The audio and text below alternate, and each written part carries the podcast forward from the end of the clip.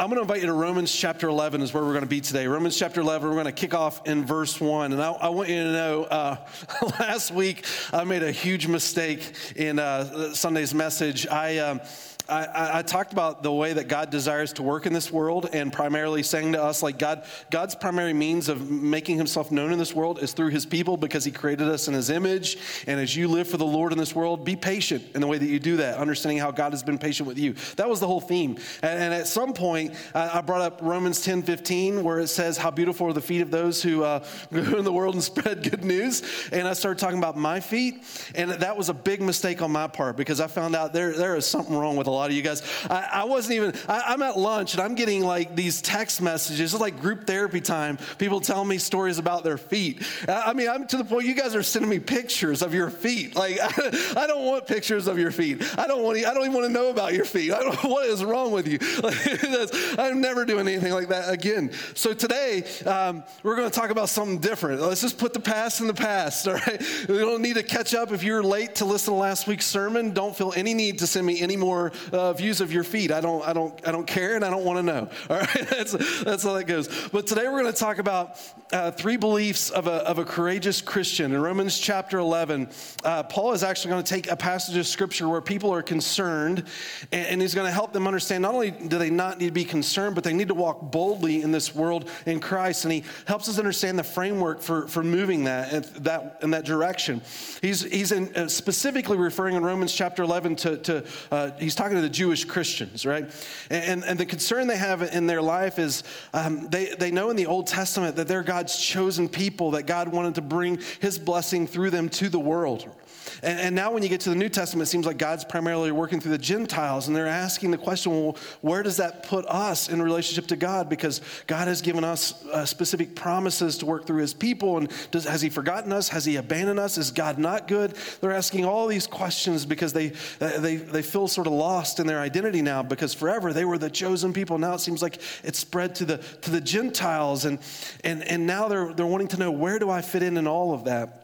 So Paul's giving them this application to their life and, and understanding how, how this will all play out. Uh, but but the, the truths that he's teaching to the, these Jewish Christians are um, the same truths that really apply to our lives today. So all of it becomes uh, relevant in how we would perceive our life and living for the Lord. And, and the things that they're struggling with are things that all of us will struggle with from time to time in our relationship with God. And so talking about uh, feeling abandoned to now all of a sudden stepping into being a crea- courageous Christian is what Paul is encouraging the believers to. And so point number one in your notes is this. There's actually, this is an A and a B part to point number one in your notes, but God does not abandon his people.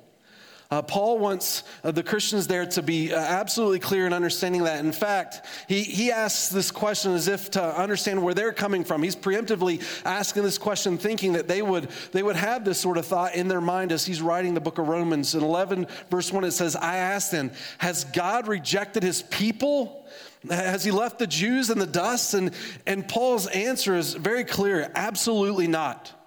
Absolutely not. In fact, uh, in the next half of this verse, he goes on and says, let me just give you a prime example. Me. That's what Paul says. I'm a Jew, right? And I'm following the Lord, and God hasn't abandoned me. In fact, you can see his hand of faithfulness as it's moved from generation to generation up into my life. And he goes back and refers to Abraham. For I myself am an Israelite, a descendant of Abraham, a member of the tribe of Benjamin.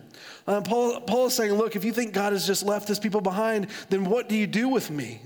I, I, I'm a demonstration of God's goodness and grace in this world. In fact, starting with Abraham, that's how the story goes. We, we talked about this in, in Romans chapter four, recognizing who Abraham was. His, his name, Abram, originally was in praise to false deity in Babylon. He was a pagan from a pagan place, and God, by his grace, drew him out. And, and, and the book of Romans, in, in, in chapter eleven, Paul's saying, just like Abraham and now unto me, God's grace is being made known. God does not abandon his, his people. In fact, in, in First Timothy chapter uh, uh, one, verses sixteen, Paul uses his own life as an example. He says, but I receive mercy for this reason, that in me, as the foremost, Jesus Christ might display his perfect patience as an example to those who are to believe in him for eternal life. Paul's saying, do you know what God was like in, in my life? I mean, if anything, God is an absolute demonstration of his grace over me because of the kind of person that he was previous to knowing the Lord.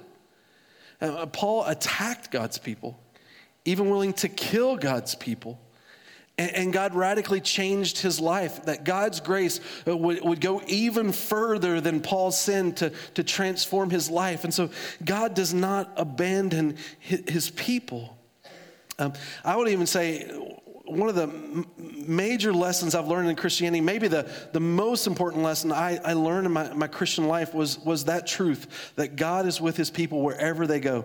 In, in fact, the, in the Gospel of, of Matthew, at the very end of Matthew, chapter twenty-eight, verse twenty, he, he tells his disciples, after he calls them to go in the world, he says, I am with you always, even to the end of the age.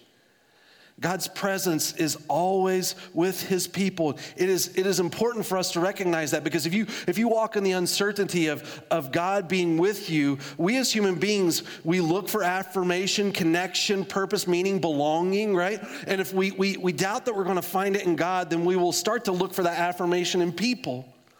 But if we, we know God's with us wherever we go, then that's what we need. Like, you plus God is always the majority, because God is always the authority. He doesn't even need you. So wherever you go, having his presence becomes important. And I remember in, in my life reading that in scripture over and over, that God is with his people, God is with his people, God is with his people. I, at one point, I finally decided, decided to say to myself, wait a minute. What if God is actually with his people?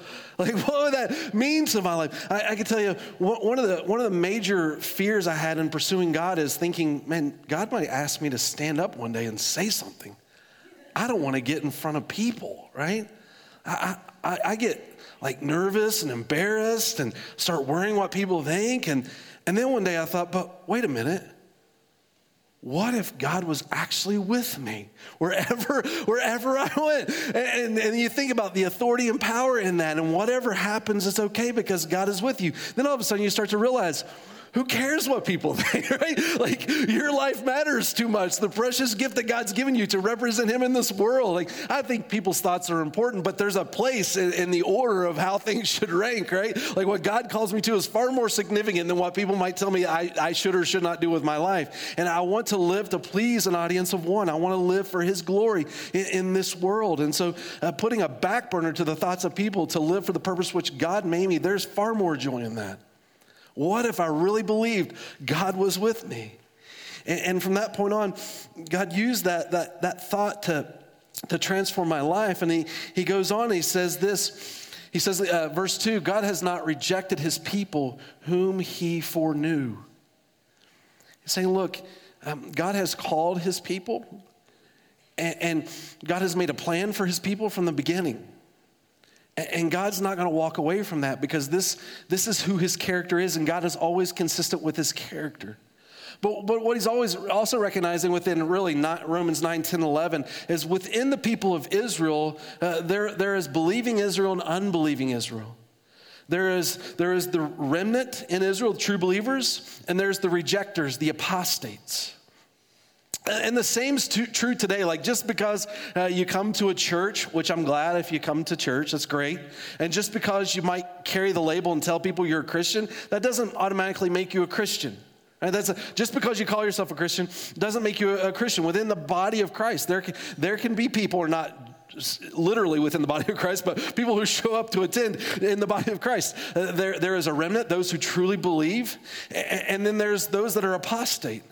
In fact, I find as I interact with people in this world, like, people will take the name of Jesus and then define the name of Jesus how it is they please. That's not Jesus. You don't get to define your own Jesus. Jesus is who Jesus says he is, and whether or not you give your life to Christ, that's what matters. Like, if you don't believe that Jesus is God, come in the flesh, resurrected from the grave, gave his life for your sin that you could find freedom in him, you may call yourself a Christian, but you're not a Christian. That's not Christian, right? I even think, like, in this world, there we, we have a, a religious group of people that, that follow a teaching of Jesus, but they're not dumb enough to call themselves Christian, because they know, uh, and I shouldn't even call them dumb, but they, they know that, that that that they're not Christian, right? Like, um, Islam teaches about a Jesus, for example, but Islam knows that what they teach about Jesus is not what Christianity says, and so they don't call themselves Christian. And, and, and the same is true for us. If, if what you say about Jesus isn't what Jesus says about himself, that's that's not biblical, and it's not Christianity. And so Paul's acknowledging within Romans nine, ten, eleven, look, just because you're born in Israel doesn't make you a believing Israelite. God doesn't care who your parents are. God cares where your heart is right now and whether it belongs to him. There's not this, well, because my parents were super religious, I get the extra ticket into eternity before God. That's not how this works. All of us have to come to the Lord the same way. It's through the, the, the cross of Christ. But Paul is reminding us that God does not abandon his people. It's based on his character. And, and then the second half of point number one then is this: even if you feel alone. Even if you feel alone. Sometimes within Christianity, we mistake our faith for our feelings. Faith and feelings are not the same thing. It's great when your feelings align with your faith, but it's not always the case. And faith always takes precedent over feeling, because faith is intended to be rooted in truth, and truth doesn't change no matter what you feel. And so there, there's going to be times in your life when you're walking with wonderful feeling in your faith, established in truth. But there might be times where you, you feel a little bit distant and alone in, in, your, in your feeling, even though your faith gives you the promise that God will never abandon you. And, and in those moments, it gives you an opportunity to demonstrate before the Lord what's more important in your life, feeling or faith. And when you demonstrate, feel, feelings are fleeting, right? They they come and they go. But when you demonstrate to God that what takes priority over everything is faith in him, you're showing to God above all else what you love more than anything is the Lord and to know him. And in fact, Paul goes on from an example of himself saying, look, God doesn't abandon his people. Look at me as, as this example. And, and then he goes into a story of Elijah.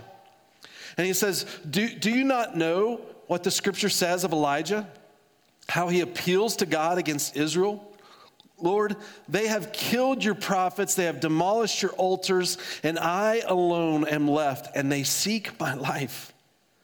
If you know the story from, from the, um, the book of Kings, this is in First Kings, it really starts in, in chapter eighteen, uh, where Elijah goes to Mount Carmel during a time where Jezebel and Ahab are ruling, and they're they're awful leaders, and, and, and Israel's bowing down to the gods of Baal, and, and Elijah says, okay, bring your prophets to the Mount Carmel, and let's, let's let them create an altar, and they'll cry out to their God, and they can ask their God to bring down fire, and if their God real, is, is real, and he cares, then you watch that God do that. And, and after that, then I'm going to do it. I'm going to call me by myself, going to call on my God and ask him to bring down fire to ignite this altar. And we'll see who God, whose God is the real God.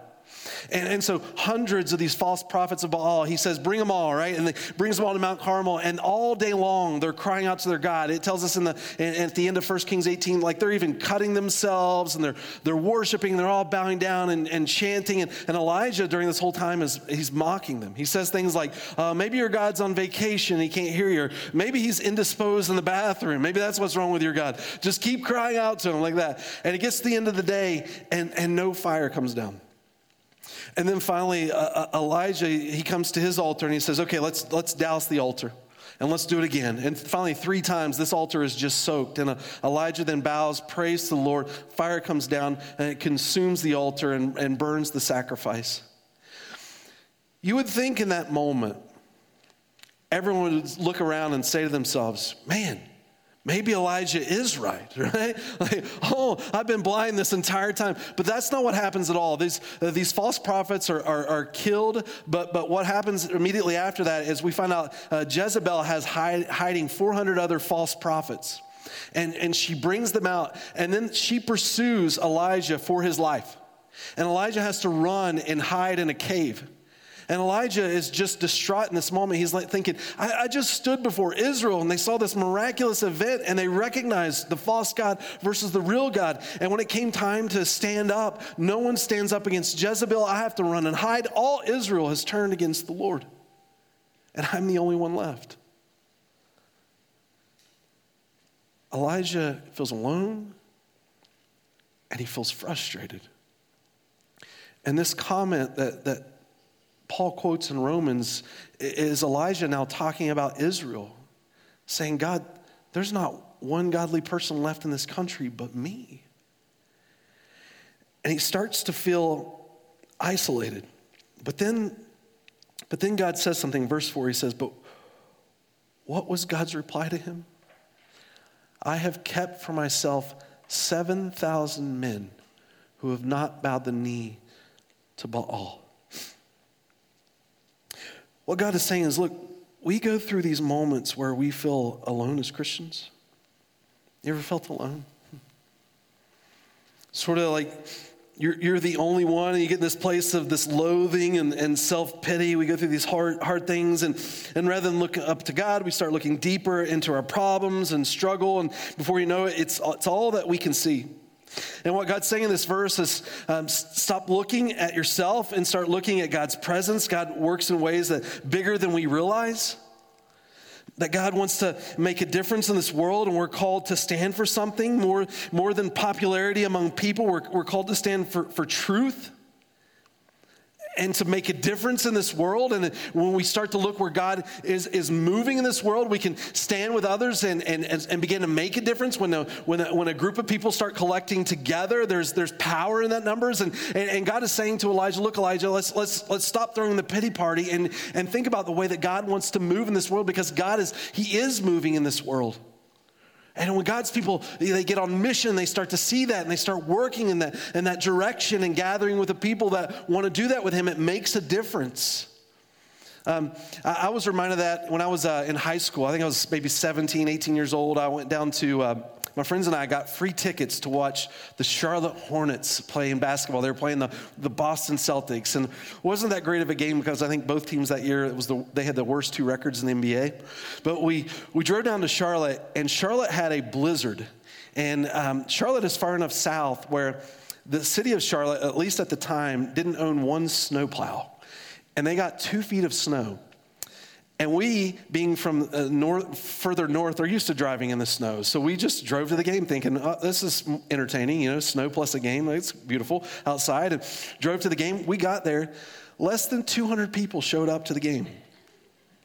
It, it, there were so few people at the start of the game, they had to postpone the beginning. And they let anyone that was already there go onto the floor and shoot around with all the N B A players. It was incredible, except for no one cared about these two teams, because there was no one good on them this year. It was it was Paul Pierce's rookie year. I remember I met Paul Pierce. Uh, Paul Silas was the coach. Rick Pitino was the other coach. I, I got to meet all these players and shoot around with them. I thought this was incredible. And then they decided to start the game, and we went and sat in the section with, where the you know where the fans were supposed to sit, and you were allowed to sit wherever you wanted. And and people at first didn't know that, so they went and sat in their seats. And when the game started, what we found out was when there are no fans in the, in the stands, it is incredibly boring. It is awful. Like two hundred people, and then they announced you can sit next, you know, on courtside if you want. And you look around, and people are so indifferent to the game. Everyone's like, ah, I already sat in my seat. So they all just stay where it's at. And you start to realize how, how much people make a difference, right? When you're on mission, and you're excited, and you gather together, and, and you start to celebrate what God is doing, and you start stop self-loathing, and you look outside what God wants to accomplish, and you belong to that, and you live for that purpose. This is what God's saying to Elijah, right? It's like when God's people gather, even when, when they may be a minority, they can make a difference in this world. And Elijah, it's not over. God is still with his people. Even if you feel alone. You know what's interesting? This passage of scripture, when it, knowing we're discussing Jezebel here, is um, throughout the rest of Scripture, Jezebel really becomes a, a picture for us. That even when you turn to the book of Revelation, Jezebel's name is still mentioned in, in Revelation. It says this, I, I know your deeds. Talking to the church in uh, Thyatira, it says, I know your deeds, your love and faith, your service and perseverance. As, as uh, John is writing to this church, he says, and that you are not doing more than you you did at first. Nevertheless, so you, you see they're, they're, they're this church that's living a fair, godly life, right? But in verse twenty, he says, nevertheless, I have this against you. You tolerate the woman Jezebel, who calls herself a prophet. By her teaching, she misleads my servants into sexual immorality and the eating of food sacrificed to idols. Uh, what what John is saying here is, look, during, during Elijah's day, there was a Jezebel, And she was awful. She led the, the, the people into gross immorality, f- worshiping false gods. But but what he's also acknowledging here in Revelation, but in every generation, the spirit of Jezebel still stands. And it's up to that generation to determine what they're going to listen to. And, and I love the way he says it here, because, because this is this is the struggle of every generation as well. He says, you tolerate the woman Jezebel. He's saying to the believers, the risk that Christians always feel like they have is like, what if I offend someone, right? Oh my word, what if I offend someone? Like, it's, it's as if the, to, to, to be more concerned about the way people think about you than to stand for the truth that God has given you and to do something about it. Truth is offensive. And, and, and standing for it is important because it's how we find freedom. Even when you look at the life of Jesus, uh, J- Jesus, when, when Jesus walked around this world and he and he and he served people, like people people loved the, the nice things Jesus did for them. But you know what got Jesus crucified? What Jesus said. When, when Jesus said, "You will see the Son of, the, of Man coming in the clouds," that's when the high priest tears his robe and says, "Crucify him." It was the truth for which Jesus stood for that got Jesus crucified. And God calls the church to do the same thing, to, to take a stand in what you believe. It doesn't mean that you have to be unkind to people. It doesn't mean that you have to be mean to people. You shouldn't be any of those things. But it does mean that truth is worth standing for. And every generation needs to understand that there is a spirit of Jezebel that runs the risk uh, of bringing the church's message to nothing because the church is afraid of, well, what if I offend somebody? And, and it even tells us within this passage of Scripture some of the things that we're, we're running the risk in, in the church that we're becoming this temptation, this idea of, of sexual immorality, redefining the purposes for which God created humanity. And, and here we are again in a generation where that same thing is happening. You guys, you don't have to get for, past the first three chapters of the Bible, the, the foundation of all of Scripture, before you immediately see in the first few chapters how, how God created people in his image, and he deals with sex and sexuality. This is not rocket science. There is, there is something important within your generation to stand for in regards to truth as we find our identity in God, not what culture says. Who we are in him. And there, there are many different ways you could you could take a stand today and, and representing the, the Lord in graciousness, kindness, but also being firm in truth. Uh, let me just give you an example. When it comes to young people today,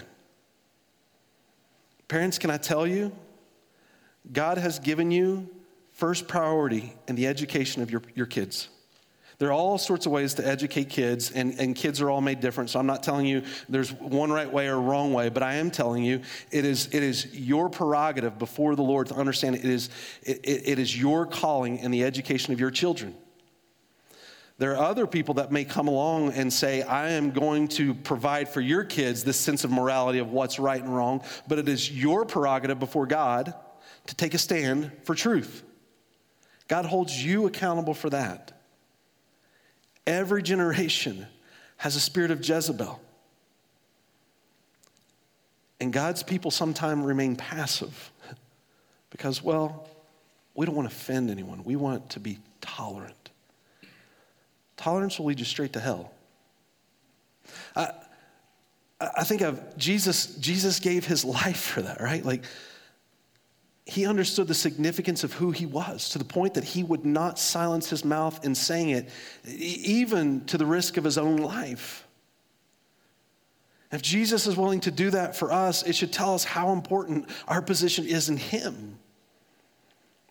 That's very serious, isn't it? Because it's, it's true for us today as it was in the first century.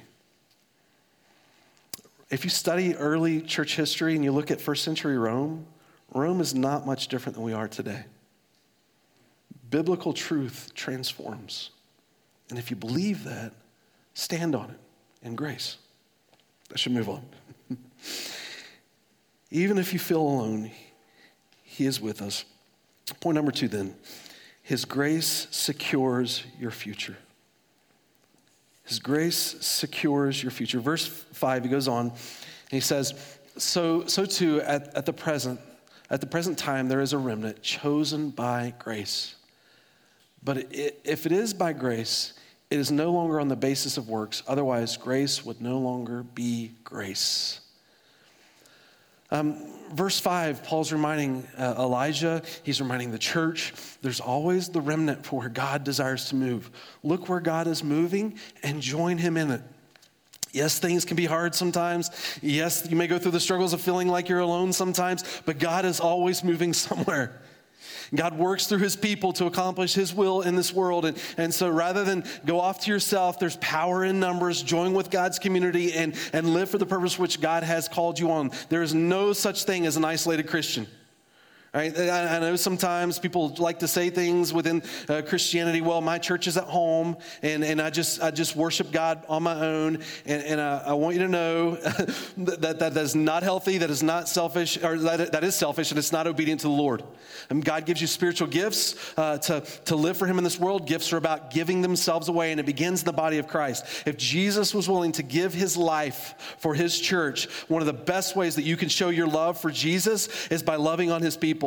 I know his people aren't perfect. Sometimes they may rub you a little different, right? But but that's how we learn and grow as people, is when we're willing to love one another through adversity for the sake of honoring God and blessing each other. And so he's encouraging us there to, to think that way, that there is a remnant, a way that God desires to move among his people in a generation to make a difference in this world. And, and then he goes on, he talks about God's grace. Very powerful verse uh, the, on grace that juxtaposes itself against the idea of, of trying to work or earn your salvation in Christ. If you want to know a good verse to turn to your friends when they think you have to religiously perform to, to show God you're worthy of his love, all you have to say is go read Romans eleven six, right? This is a great verse that reminds us that it's all about God's grace. And here's the important thing related to this, I, I think in terms of your security in him. Um, last week, I, I told you, God does not need you, which for some people, it, that sounds upsetting. Like, oh man, like I'm not that important. God doesn't need me. But but here, here's the encouraging reminder for you. If you ever worship a God that you think needs you, you're worshiping an inadequate God and you should run away, right? If God at any point ever needs you for something, your, your, your God is less than, and your God at some point will disappoint. Uh, the, the true God does not disappoint. The true God does not need you. He, he's the authority over all things. He has the power within himself. He's more than capable. But the beauty is that God wants you.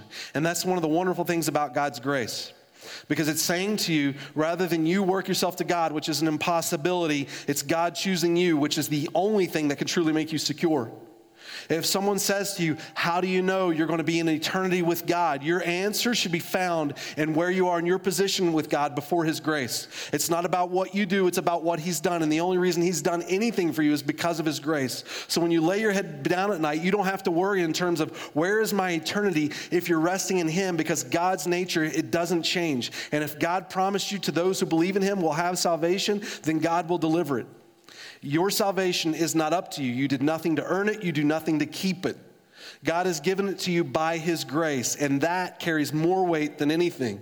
And so you as God's people, based on where you find yourself in Christ, if you've come to the cross of Christ and you've said, God, I am surrendering myself. I am a, I am a sinner. Thank you for dying for me. Rescue my soul. Save me that I can belong to you and know you and live for you for all of eternity and be in your presence. Like if that's been your heart to the Lord, the promise is that you get that forever because not, not you. It's not because of you, but because of him and his grace. This verse gives us incredible confidence in our position in Christ because of him.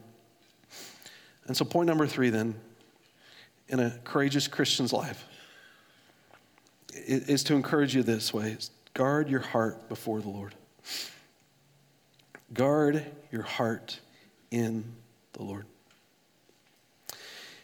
If you want a path in life without God, he'll give it to you. In verse seven, he goes on and he starts to talk about this. He says, what then? Israel failed to obtain what it was seeking. The elect obtained it, right? He he he he talks about the remnant again here versus the rejectors, the apostates. The, the elect obtained it, but the rest were hardened. As it is written, God gave them a, a spirit of stupor, yes, that, that would not see, and ears that would not hear, down to this very day. If you want life without God, he'll give it to you.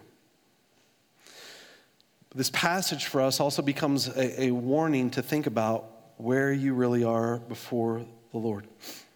Because the danger is your hearts can become callous to the things of God.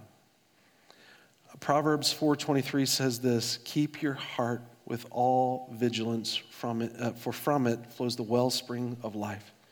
Some translations say, guard your heart, which is what I, uh, I quoted in point number three of this, guard your heart before the Lord. And this passage is talking about vigilance. I actually prefer vigilance uh, for this reason. When we think about guarding our hearts, oftentimes as people, we, we, we become so insular and protected that we sort of separate ourselves from society. Like, I'm the good, that's the bad, let's stay away and hide. And that's that's not what God calls you to do. Don't guard your heart in that sense, but rather you're mindful of the condition of your heart as you move in this world. You keep a vigilant watch over your heart as you move in this world, because God doesn't call you a spirit of fear. You're not called to be afraid of things. You have the Lord with you. All right, so as you move into the dark things of this world, the spirit of Jezebel around you, it's always going to be around you. You can't escape it. But God also, by his power, calls you into the world to be a greater light in the midst of darkness. Because he is with you, you can do that.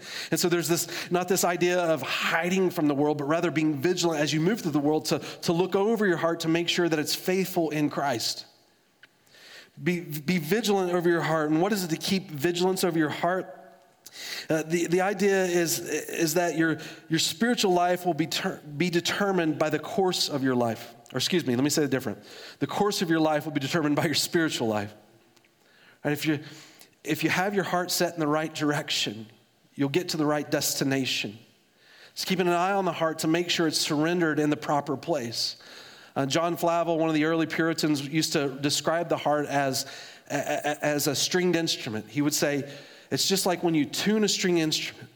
You, you tune it, you play it, it sounds beautiful, but if you hang it on the wall for a couple days and come back, what you find out, it's, it's out of tune, and you got to tune it again.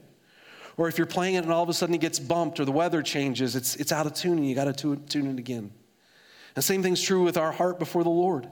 As you encounter things in this world and you bump into things that make you anxious or fearful or worried or, or angry or upset, whatever it is, it, it has the tendency to, to get you to bow down to other things than the Lord, and it can bring you out, out of tune. But rather, be vigilant over your heart. And why should we be vigilant? Because he says in this passage, from it flows the well springs of life. God's desire is the springs of life to come out of you. And what he's saying is, look, something is going to come out of you. And sometimes it's not good. But what God intends is for what flows out of you to be a blessing because of what's going into you is him. And so you, you guard your heart with all vigilance so that as you move through this world, the beautiful grace of God is made known to the hearts of people around you. And how do you guard your heart? I, I think if I just gave us one word, it would be worship. Worship. The, the greatest tool I think we have to avoid foolishness in this world is to worship by, by knowing the Lord through his word and surrendering our life to what it says, and seeking his face through prayer, and living for him and how we serve to bless others and glorify his name. Worship. Coming to know God through his word, surrendering our hearts to what it says, seeking him in prayer, and living for his glory to the benefit of others. All of it. All of it a, a means of, of worship. And, and then Paul goes on here in these last two verses we're going to look at together. David says, let their table become a snare and a trap, a stumbling block, a, a retribution for them. He's talking about uh, those that are apostate, the rejectors here. Let their eyes be darkened so that they cannot see, and bend their backs forever. In, in this passage, Paul's quoting uh, David from Psalm sixty-nine, verses twenty-two, twenty-three.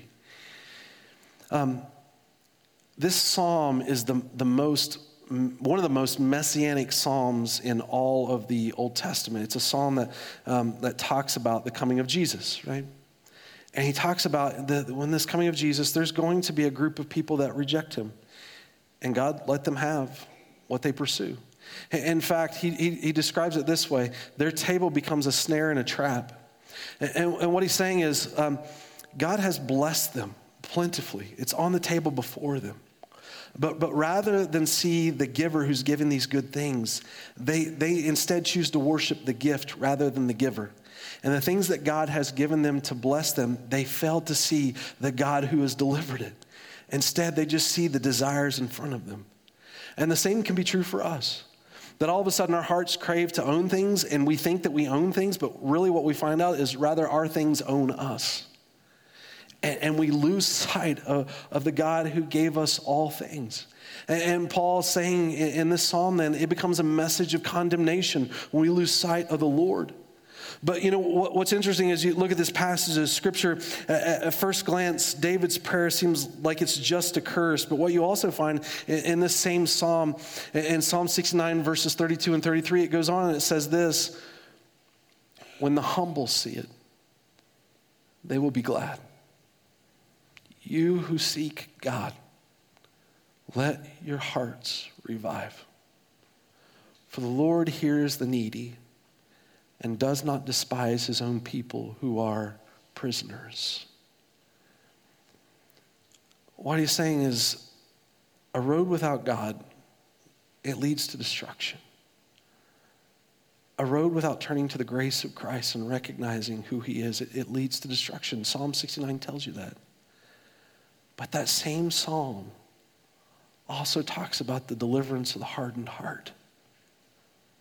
And the answer for us is to lay ourselves down, to come before him humbly. And in so doing, our hearts are revived in Christ. This is the messianic psalm. That's the promise of the Lord.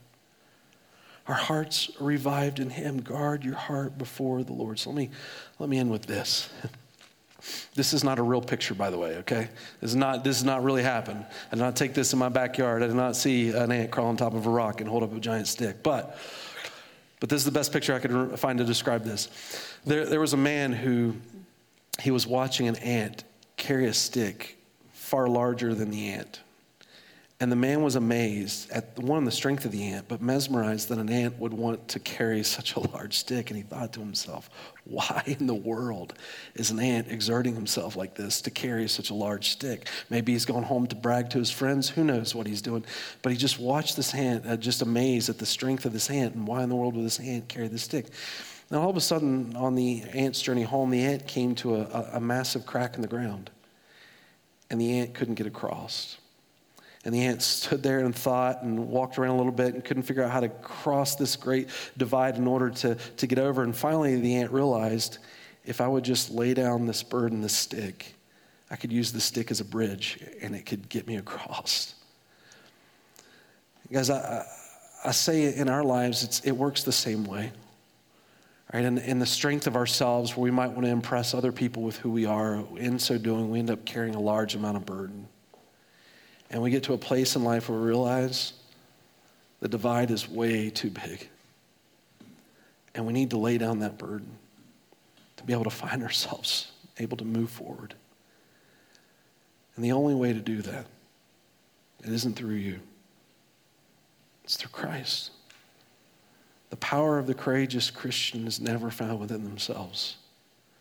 It's it's found in the surrendering of their heart and trusting in the one who is the authority over all things. And the promise of this psalm is that in that, your heart is revived. You know what's interesting when you study the Gospels? There was a group that always got the identity of Jesus right. Every time Jesus is around, they clearly articulated publicly who Christ was. But you know what's interesting about that group? They never fully surrendered to him. Do you know who that group is in the Gospels? It's demons. Demons.